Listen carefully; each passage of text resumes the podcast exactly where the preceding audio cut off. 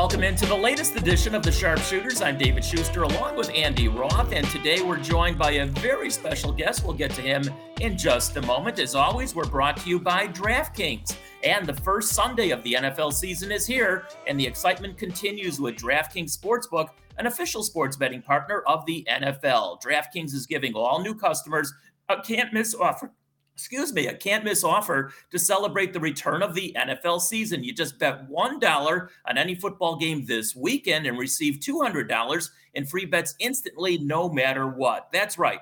DraftKings Sportsbook is giving all new customers $200 in free bets instantly when they bet at least $1 on any football game. DraftKings is safe, reliable, and secure making it easy for you to deposit and withdraw your money at your convenience. So download the DraftKings Sportsbook app now and use promo code THPN to receive $200 in free bets when you place a $1 bet on any week one game. That's promo code THPN to get your free $200 in free bets instantly. This week at DraftKings Sportsbook, an official, an official sports betting partner of the NFL. You must be 21 or older, New Jersey, Indiana, or Pennsylvania only. New customers only. Restrictions apply. See DraftKings.com slash sportsbook for details and gambling problem. Call 1 800 Gambler or in Indiana, 1 800 9 with it. And as mentioned, Andy and I are very, very lucky to be joined by a good friend to both of us, Ian Eagle, who does just about everything in the sports broadcasting world. And I might add, does everything extremely well football, college basketball on CBS, Brooklyn Nets, of course, on the Yes Network. French Open tennis, I and I didn't even know that you did that. I had to look that one up. He's done boxing and track and field, all on CBS.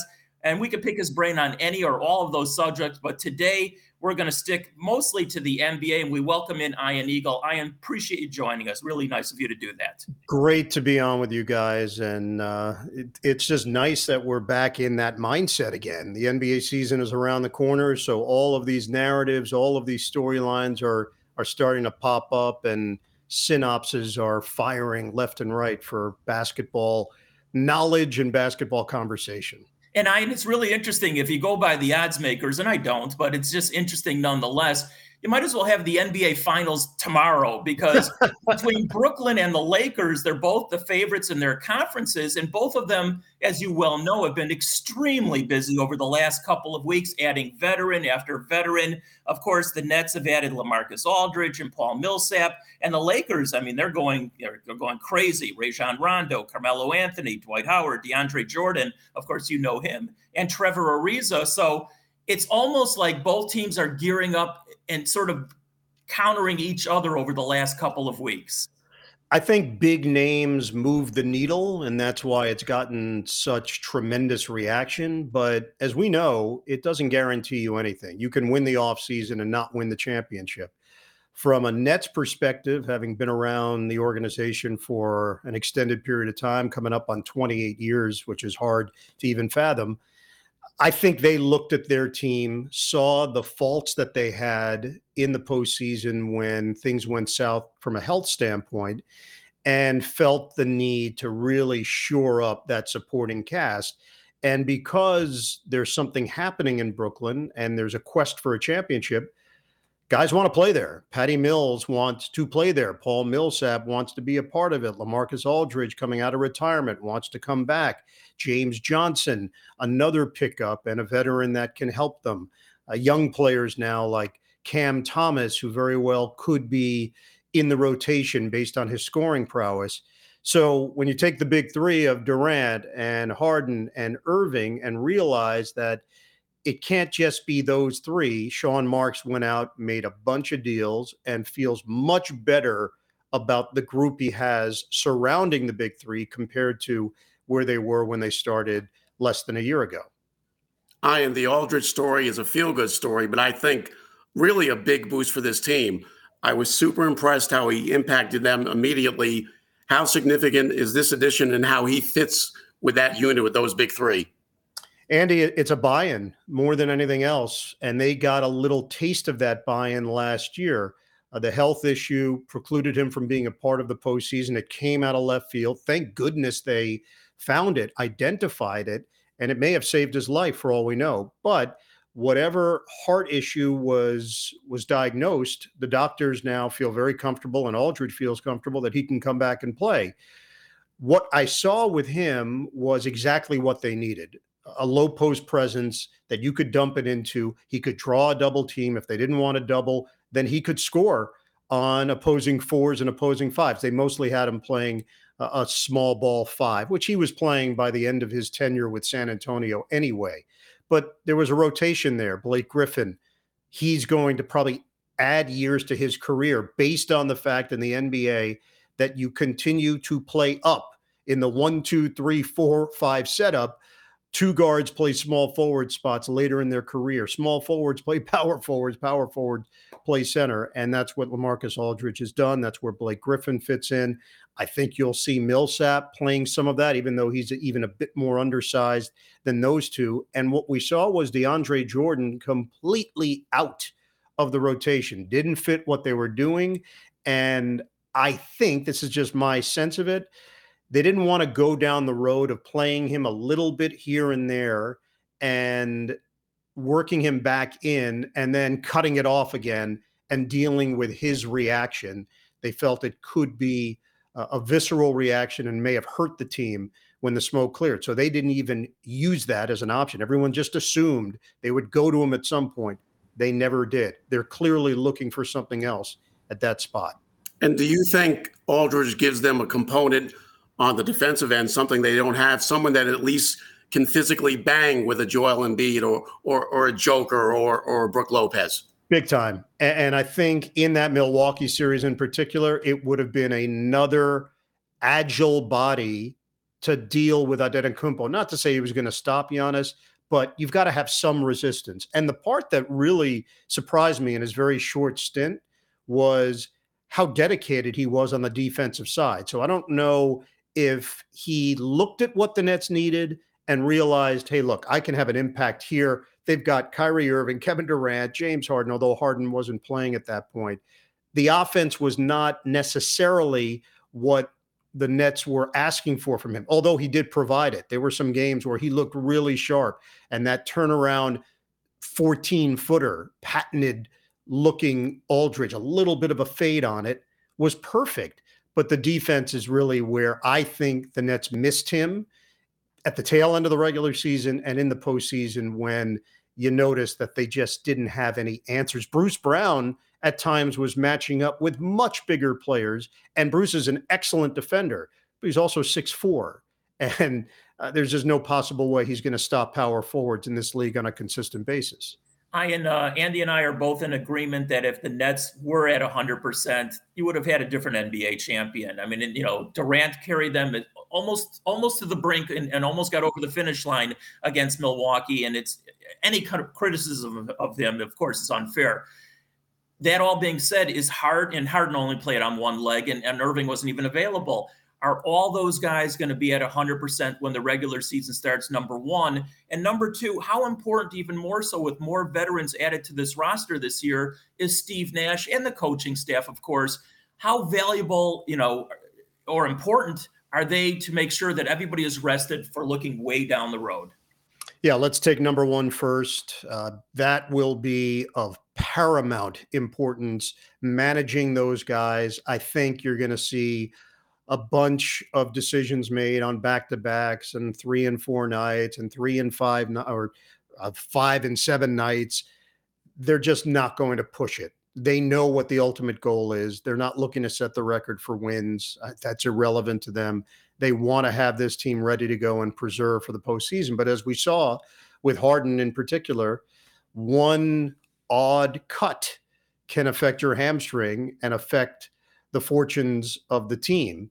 And Harden was playing at an MVP level prior to his physical problems. He really was doing everything that they hoped and then some. And his leadership is really what blew me away. I didn't really know what to make of James in his Oklahoma City days in Houston. I had done a few of his games at Arizona State. In fact, uh, he got knocked out of the NCAA tournament his final year at Arizona State by Syracuse down in Miami, if memory serves. And I was calling the game for CBS. And while I was impressed with him, I must admit, looking back, I did not think at that stage that he was going to be as gifted a scorer as he turned out to be. I knew he would be a five tool type player in the NBA, do everything. I just didn't know he would be able to score at will, uh, which he's developed and give him a lot of credit for working on his game. So the health part, yes, David, you nailed it. Uh, that that's the essence of everything. You're right. It it would have changed the NBA champion. It would have changed NBA history. Just think about how the dominoes work in this setup. Giannis Antetokounmpo is being applauded, and rightfully so. He was incredible in the postseason. He is a tremendous player, and I think also a great person behind it. So that duality of of having someone that really has earned this tremendous story, stayed with Milwaukee, got it done.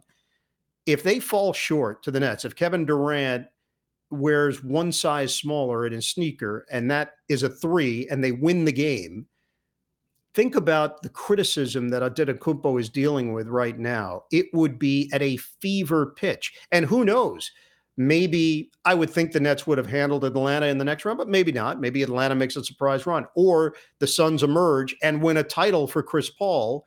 And the story is completely different right now. We're talking about Chris Paul having this culminating moment, and Giannis Antetokounmpo may need to get out of Milwaukee to win a championship.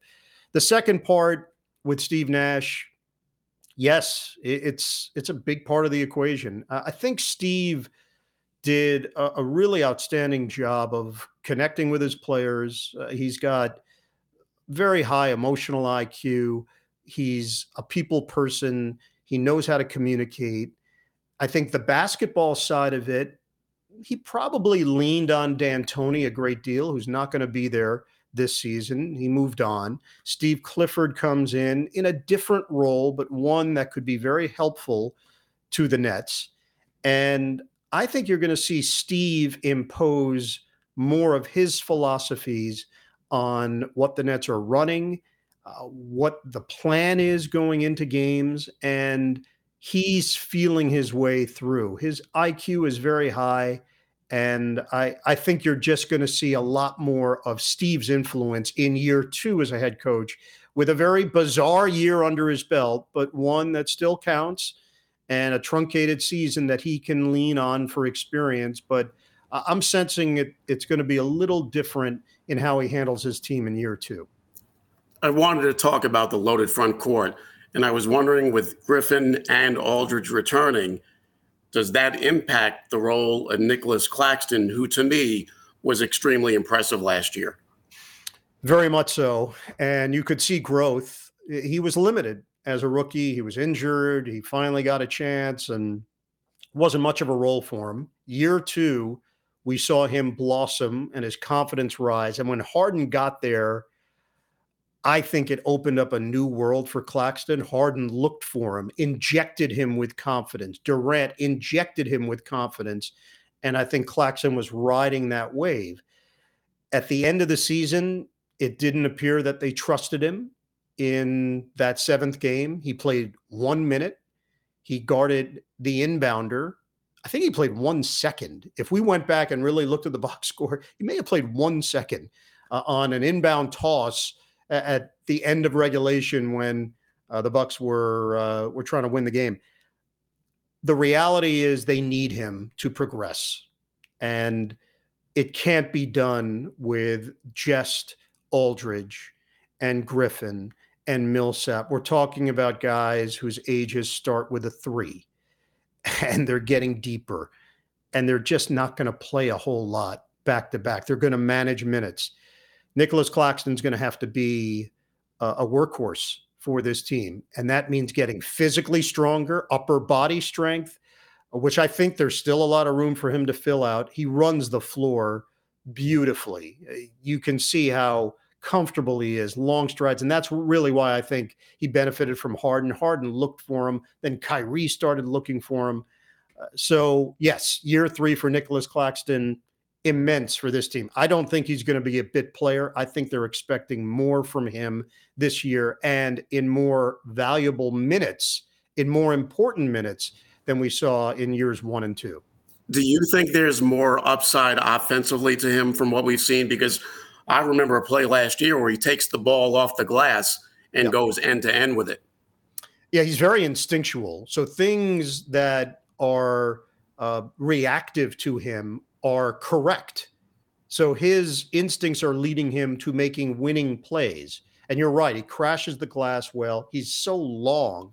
And as a defender, I must admit, when I started seeing him switch out on to point guards and two guards, my first instinct was, really? Is this is this the matchup you're looking for? Incredibly and impressive. I, I quickly realized that no, that's what they wanted. they this was not this was not the offense getting the matchup they wanted. It was the Nets getting the matchup they wanted because he would win those individual battles consistently over and over again.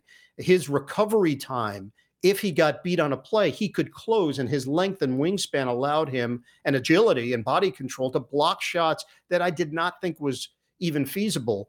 And it's really interesting from a play by play point of view. This past season, everything we did was up top. So for home games, we were high. And for road games, we were remote. We were calling them off a monitor. So normally your your eyes are your guide as a play-by-play announcer and things that are just ingrained in you where you look and how you look and how you view it you almost had to retrain because of your perspective.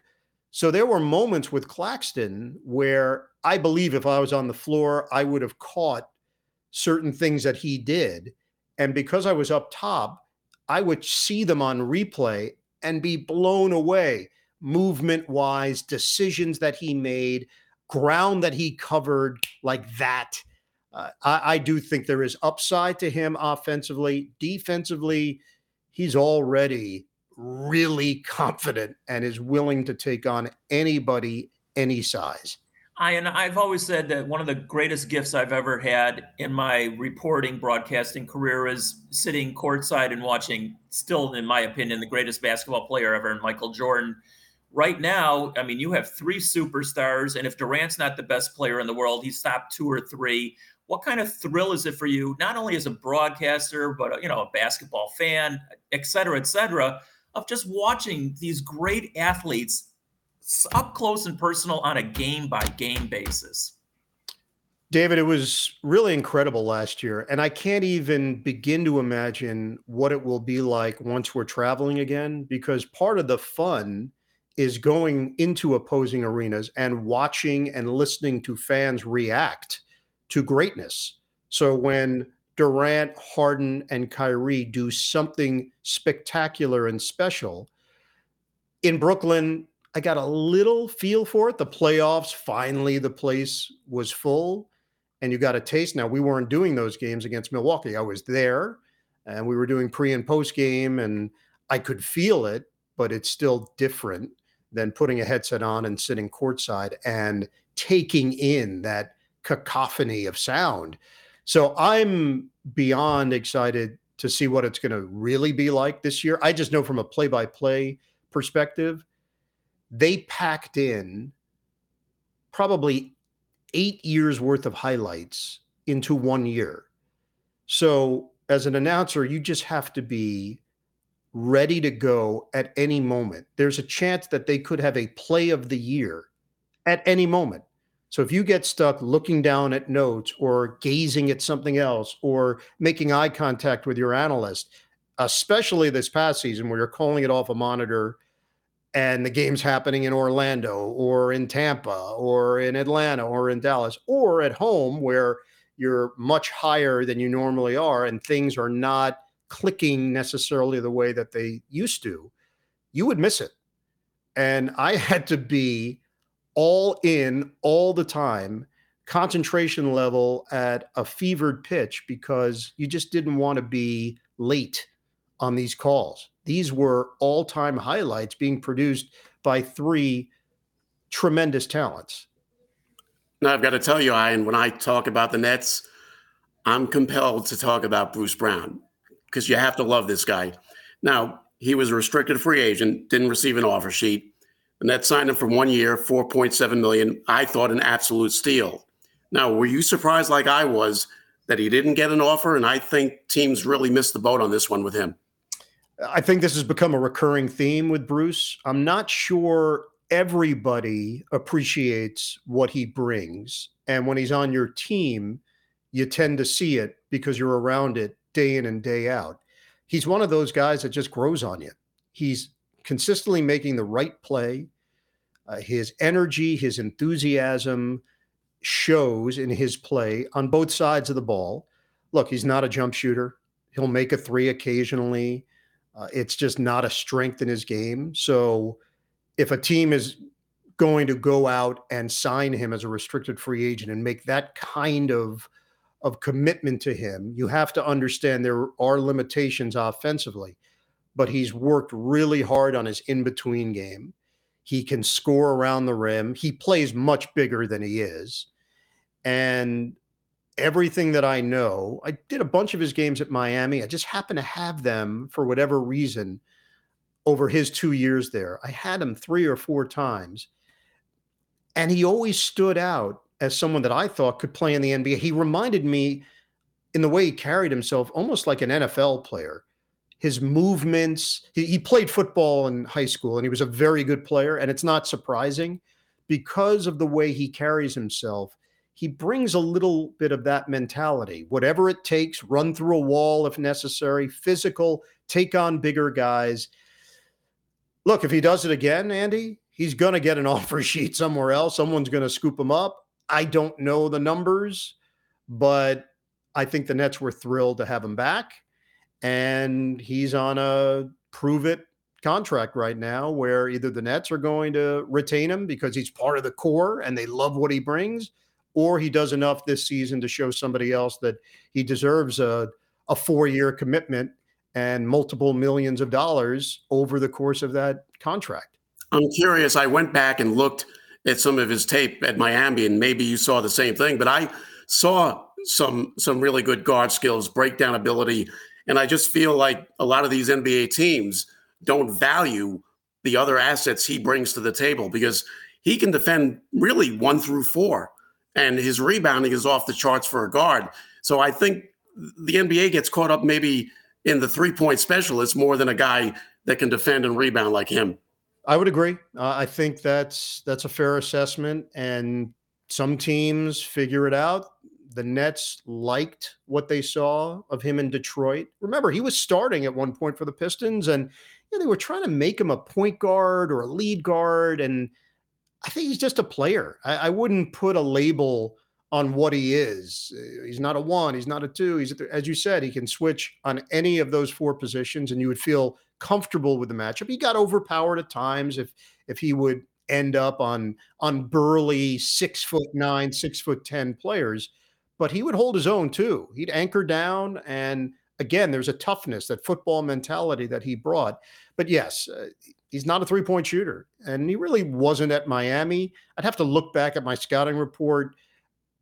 I believe that it was already out. Everyone kind of knew, all right, but he didn't have to at Miami. His spin moves worked, transition game worked. He could back down guys at Miami as well. And he was just more athletic than a bunch of guys and he can get around them. And, and he's got a, a really nice zigzag game to him as well. So he really started to work on that floater and they started to lean on him as the roller towards the rim. And, you know, we'd see him a lot get a, a bunch of looks, free looks, seven, eight feet from the rim, little, little pop shots that would go in. He had one of those against Milwaukee, as we know in game three. If he makes it, the Nets take a 3-0 lead, commanding 3-0 lead. The Bucks don't come back in that series, and the Nets go to the conference finals. And he missed it, and it was such a shame because he had earned the right to take that shot. Everybody was shocked that he got the look, but he made a bunch of those and pretty consistently throughout the season.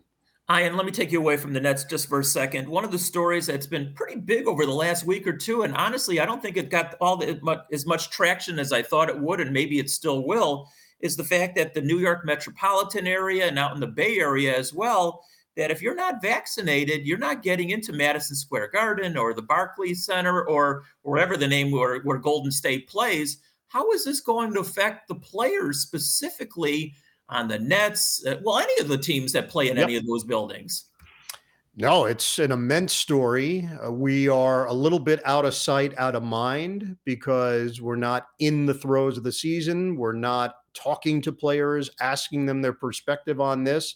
So it's out there, and the Players Association is certainly aware of it. At no point last year during this NBA season was there a moment in each city where we needed to know who was vaccinated. The understanding was that you will follow the protocols and the teams will be in charge of policing it and the NBA will step in and we saw some very awkward moments uh, when Kevin Durant was pulled from a game because he had close contact uh, with what turned out to be a security guard with the team who tested positive. KD did not, but he was in a car with him for more than 20 minutes. He was not allowed to start a game against Toronto. Then he was allowed to go in. Then he was pulled from the game. So there was a lot of confusion as to exactly how this was all going to work. Somehow the NBA got through it. Somehow the NBA crowned a champion. And fortunately, there was no calamity along the way. This is now ironclad in these areas. And at some point, we're going to get to that stage where we find out who's vaccinated and who's not because you can't hide if you if you play in these areas you're going to have to come out and uh, either get vaccinated or you're not going to play. You're not going to participate this season. It seems pretty straightforward to me. Um, I, I had to ask you about a former net. When Aldridge was signed, the Nets had to cut a player, and it, it hit me hard because I'm actually the self appointed president of the Alize Johnson fan club. But I believe you're a member too. Am I correct in that? I am a fan. Yeah, I loved his energy. I loved his whole vibe. Yeah, amazing stat that I looked up. Clint Capela and Dwight Howard led the NBA in rebounds per 100 possessions yeah. at 23.4. Number two, Alize Johnson. And Mr. Schuster now has the pleasure of watching him.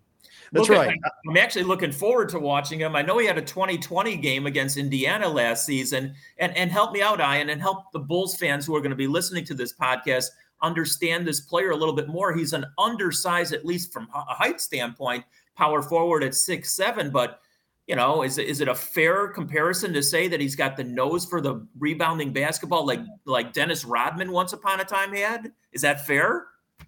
That might be hyperbole, but but there are qualities that are similar. He did not come from a big program. He was undrafted. He was on Indiana squad for a couple years, saw very little action, G League, and he starts lighting up the G League with double, double, double, double, double, double. The Nets signed him to a 10 day contract. They were in dire need of a body. They just needed a body. So, you know, when you've been doing this for as long as all of us have, you see guys come and go and you hear scouting reports and a guy gets seven minutes in a game and tries to make it happen. Well, the first game he plays in, the Nets are getting crushed, crushed. They're down 20 early and it's a throwaway. So they throw in Alize Johnson. He'd been there 10 minutes, basically. he uh, Steve Nash had not met him yet. I remember the the pregame interview, the Zoom with the head coach, and they said, Well, what about Alize? He's like, Yeah, no, I'm going to meet him in about 10 minutes. So there was nothing there that would indicate that he was going to be a factor that night. And he comes in and just does everything correct, like a bull in a china shop. He's just moving people out of the way. He's diving for the ball. He's getting offensive boards, putbacks from angles, almost like, and Andy will tell you this there are moments where it's almost like he's not looking at the rim when he shoots. It's a no look shot. He grabs and he just flicks it right back up. So I think he's an NBA player. And I think he'll find a role in Chicago. Uh, he's just one of those guys that you fall in love with the more and more that you see him. You know, the, it became a numbers game for the Nets. And obviously, they were looking for credibility more than anything else. They're looking to win a championship. It's well, that simple. Johnson is now now part of the Bulls mob squad or bench mob or whatever you yeah. want to call them nowadays, which is really at this juncture. And let me just ask you from an outside standpoint, your opinion on what the Bulls and, and what their new hierarchy has done over the last year and a half.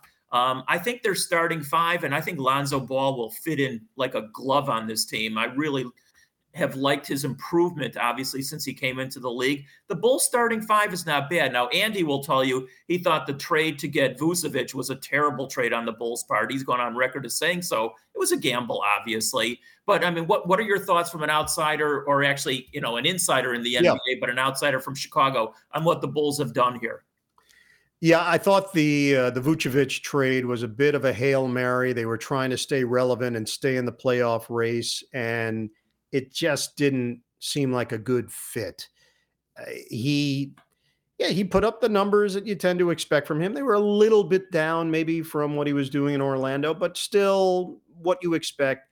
But it wasn't winning basketball. It wasn't translating into wins, and it felt disjointed at times at the end of the season. I like their moves during this offseason. I think now they have a little something to work with for next year that should improve the team to the point where they should be a, at least at the very least a part of the play in but i would think expectations are even higher than that. Uh, i i happen to agree with you david. I think lonzo ball is a great fit for the bulls and for billy donovan.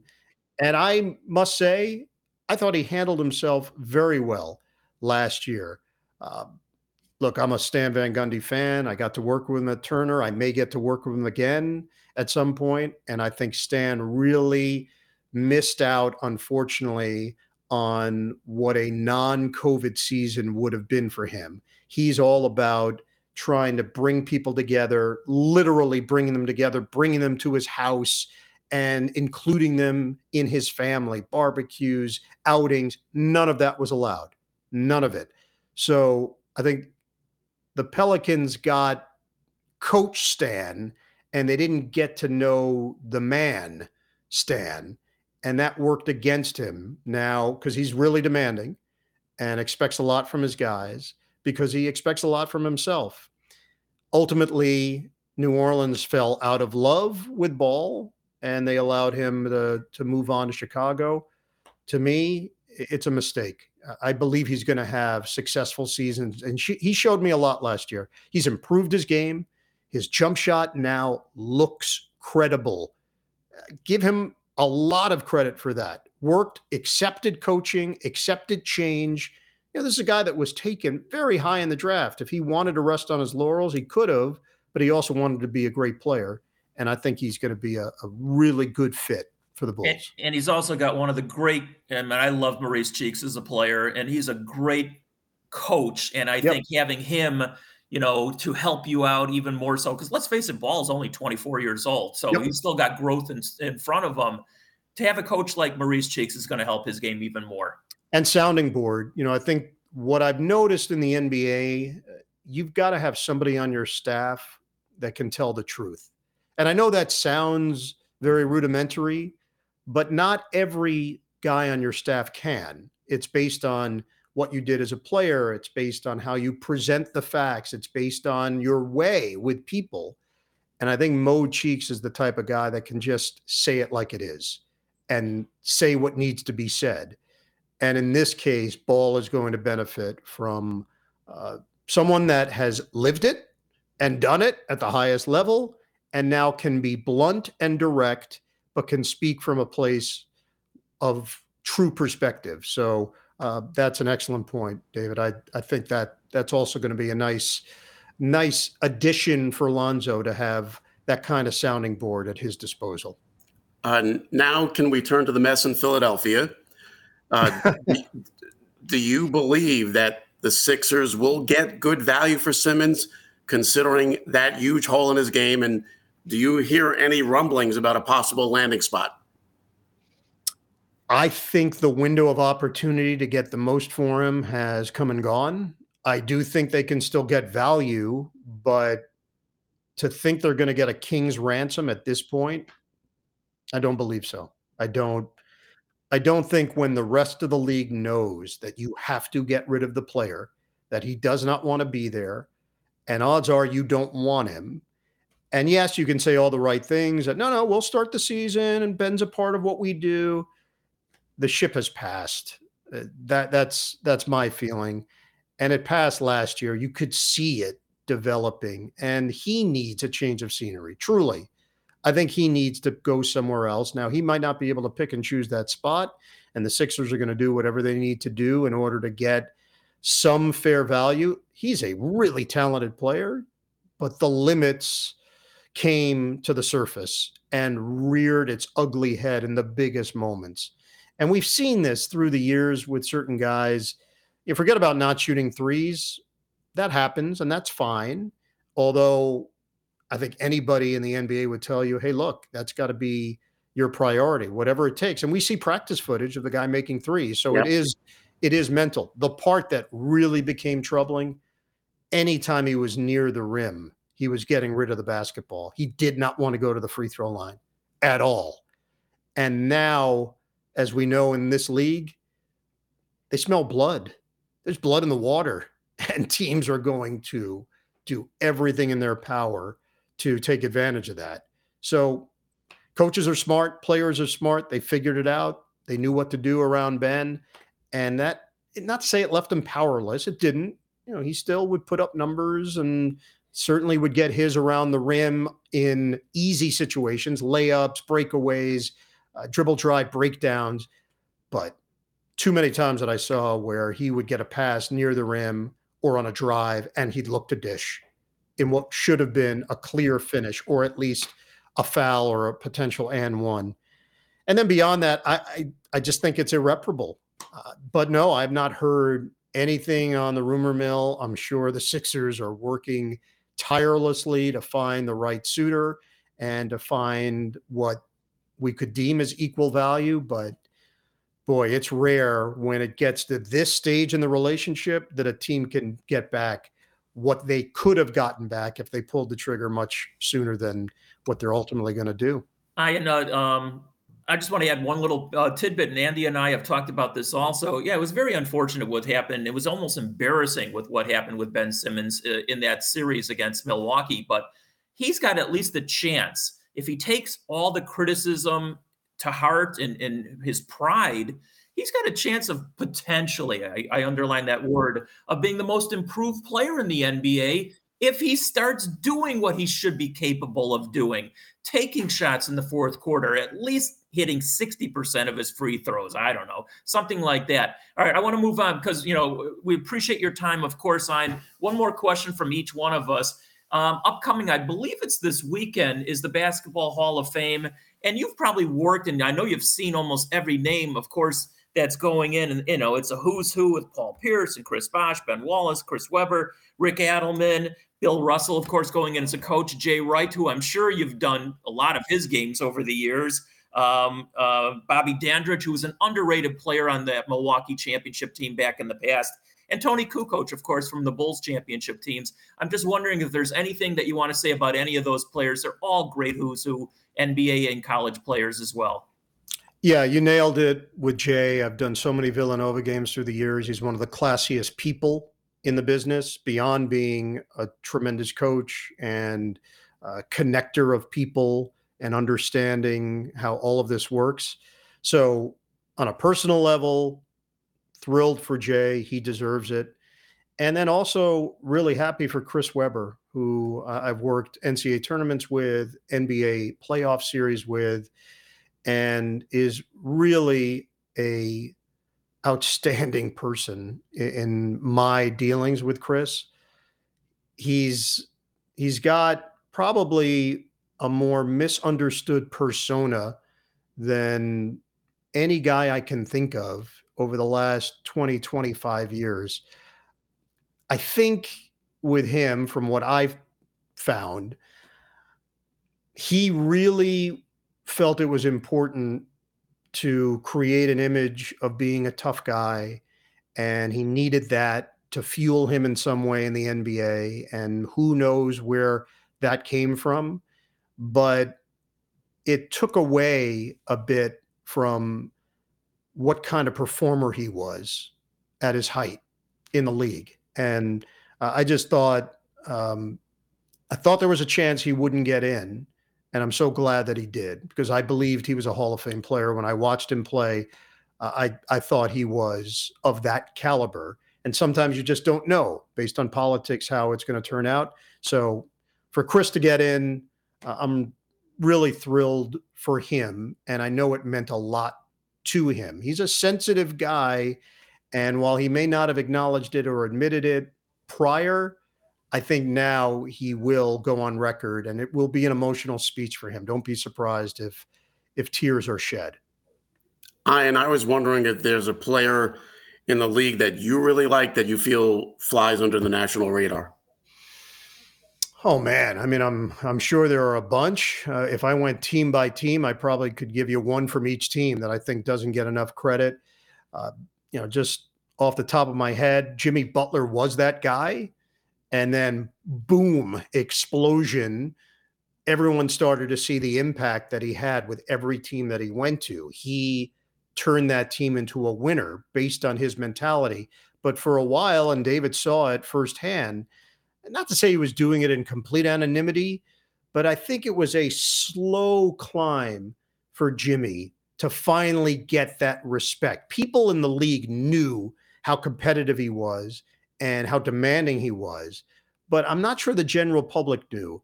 And every few years, it reveals itself guys that work extremely hard. And when you see him every day, you appreciate it. But if you see him just two or three times a year, maybe you don't really see what it is that those that really know uh, are talking about.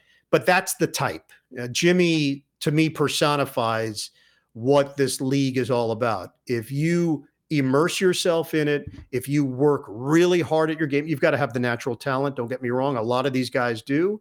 But then there's something that separates you, and there's something in your wiring that puts you in a different classification. I think Jimmy uh, is the one that embodies all of the traits that you need to climb that ladder the way that he did. I and I said at the top of this podcast that you're great at everything, and now I add that you're a great interview also. And, and it's, it's got to be fun sometimes to be on the other side, isn't it? I mean, you know, most of the time you're interviewing. And by the way, you know, I've, I've sat next to you for a long time doing stats on the broadcast when you're in town and I, am just going to blow some smoke here just for a second.